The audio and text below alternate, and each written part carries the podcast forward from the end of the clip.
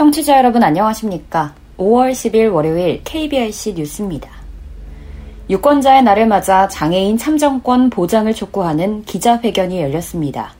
오늘 오전 서울 광화문 광장에서 진행된 기자회견에는 장애인 차별금지 추진연대, 전국 장애인 차별철폐연대, 한국 뇌병변 장애인 인권협회, 한국 피플퍼스트 등 장애인 관련 단체 회원들이 참석했습니다. 이들은 발달장애인 기표 시 투표 보조를 할 수 없어 투표를 못하거나 차별당한 사례, 승강기 미설치 등으로 투표소에 접근하지 못한 사례, 시각장애인용 점자 공보물 및 USB 공보물 부족, 그림 투표 용지 도입 등의 문제 해결을 촉구했습니다. 또 참석자들은 행정안전부는 투표 동력 광고를 통해 국민의 한 표 가치를 4,700만 원으로 산정했다며 평등한 참정권을 장애인들도 누릴 수 있도록 개선하라고 촉구했습니다. 한국시각장애인연합회는 시각장애인의 정보격차 해소를 위한 제8기 화면 해설 작가 양성교육을 실시한다고 밝혔습니다. 지난 2000년 국내에 화면 해설이 도입된 이후 TV 방송을 포함한 다양한 미디어에 화면 해설이 확대될 수 있도록 노력해온 한시련은 2005년부터 화면 해설 작가 양성 교육을 경년제로 실시해 화면 해설에 참여하는 제작 인력의 전문성을 높여왔습니다. 올해는 1차 서류 전형과 2차 실기 전형을 통과한 교육생 총 5명을 선발하고 지난 6일부터 본격적인 교육에 들어갔습니다. 교육은 국내 1호 화면 해설 작가인 장현정 작가의 진행으로 주 2회 총 250시간 과정으로 구성됐으며 장애인식 교육과 시각장애에 대한 특성, 화면 해설 전문 성우의 특강도 함께 마련됐습니다. 한시련 관계자는 화면 해설 서비스는 점차 그 필요성이 대두되고 있어 그 영역이 확대되고 있다며 앞으로 각종 음성 현장 해설의 경험을 살려 전문 교육을 더욱 강화할 예정이라고 전했습니다. 서울시와 서울관광재단이 오는 25일까지 시각장애인을 위한 현장 영상 해설사 양성과정 참가자를 모집합니다. 현장 영상 해설사는 상세한 묘사, 방향과 거리에 대한 구체적인 정보 제공, 청각과 촉각 등 다양한 감각의 활용을 통해 시각장애인이 관광 활동을 풍부하게 즐길 수 있도록 돕는 전문 해설 인력입니다. 이번 현장 영상 해설사 교육은 기본 입문 과정으로 이론 교육 16시간, 현장 실습 24시간 등 총 40시간으로 구성됩니다. 이론 수업에서는 universal 관광과 시각장애인에 대한 이해, 화면 해설, 공연 관람, 스포츠 경기 대본 작성법, 스피치 기법 등을 다루며 현장 교육을 통해 시각장애 체험, 현장 영상 해설 대본을 활용한 실습 및 피드백이 이루어질 계획입니다. 현장 영상 해설에 관심이 있는 비장애인이나 저시력 시각장애인이면 누구나 지원 가능하며 서울 다누림 관광 홈페이지 알림 공지사항 게시글에 첨부된 온라인 신청서를 작성하면 됩니다. 서류 합격자는 이달 28일 발표되고 다음 달 8일 면접이 진행되며 최종 합격자는 다음 달 16일부터 오는 8월 27일까지 2개월간 교육에 참여할 기회를 얻게 됩니다.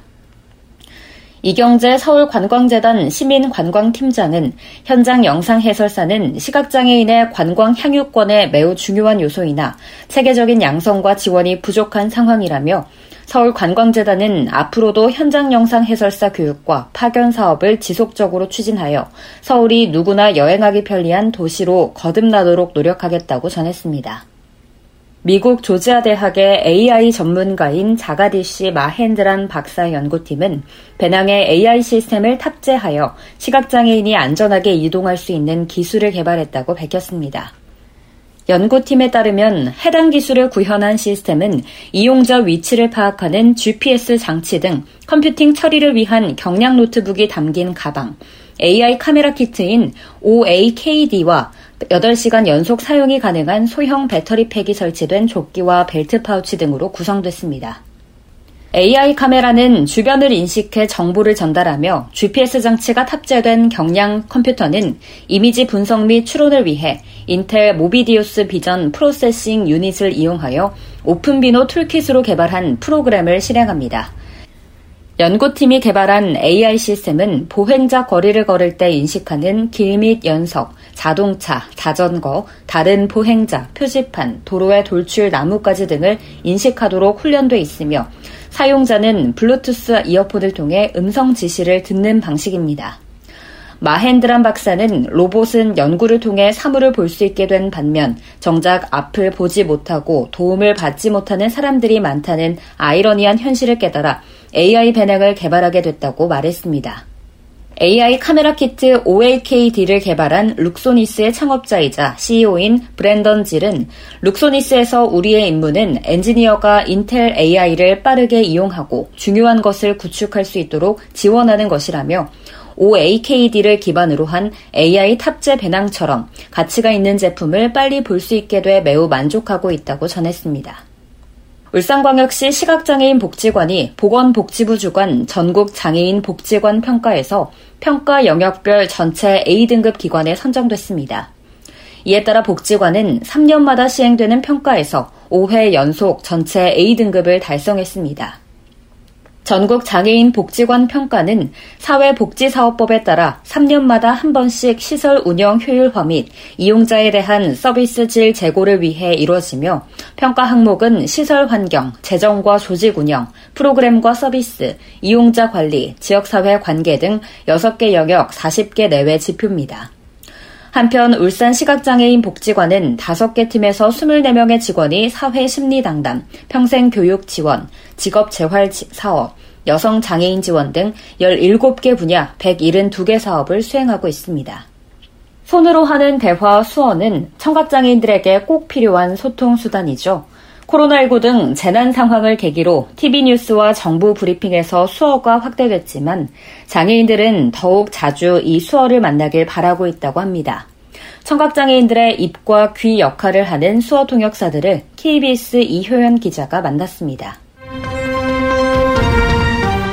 TV 뉴스 오른쪽 하단 또 하나의 언어가 보입니다.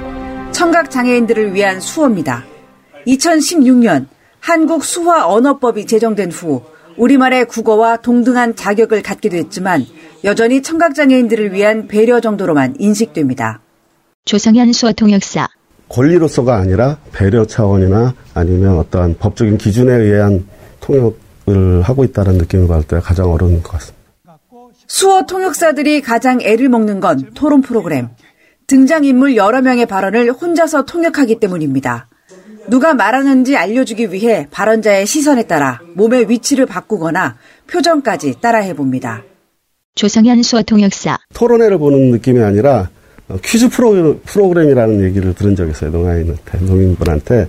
이게 누가 하는 말인지 알아맞혀야 되는 본인 스스로가 그런 어려움이 있죠. 코로나19로 방역 정보가 절실한 요즘 정부 브리핑에도 수어 통역이 제공되고 있습니다. 낯선 용어, 복잡한 개념을 이해하고 설명하기 위해 늘 공부해야 합니다. 김동호 수어 통역사. 조금 더 좋은 문장, 조금 더 좋은 표현을 하고 싶은데 그게 이제 브리핑이나 통역이나 이렇게 늘 다급하게 오다 보니까 그 준비할 수 있는 시간이 많이 부족하거든요. 여전히 부족하지만 수어를 통해 청각장애인들은 세상과 소통하고 있다는 안도감을 느낍니다. 김동호 수어 통역사. 농인이 필요로 한 언어를 인정해주고 제공해 주는 거기 때문에 한마디로 얘기하면 농인 존재를 자체를 인정해 주는 거라고 볼 수 있어요. 청각 장애인들의 바람을 대신 전해달라고 요청했습니다. 조성현 수어 통역사, 청인의 언어가 국어이듯이 농인의 언어는 수어입니다. 김동호 수어 통역사, 수어만으로 삶 속에서 수어가 자연스럽게 보일 수 있는 세상이 되었으면 좋겠습니다. KBS 뉴스 이효연입니다. 끝으로 날씨입니다. 화요일인 내일은 수도권과 강원 지역에 맑은 날씨가 이어지겠고 그 외 지역은 흐리겠습니다. 오후부터는 남부지방을 중심으로 비가 내리겠습니다. 이상으로 5월 10일 월요일 KBRC 뉴스를 마칩니다. 지금까지 제작의 류창동, 진행의 김예은이었습니다. 고맙습니다. KBRC.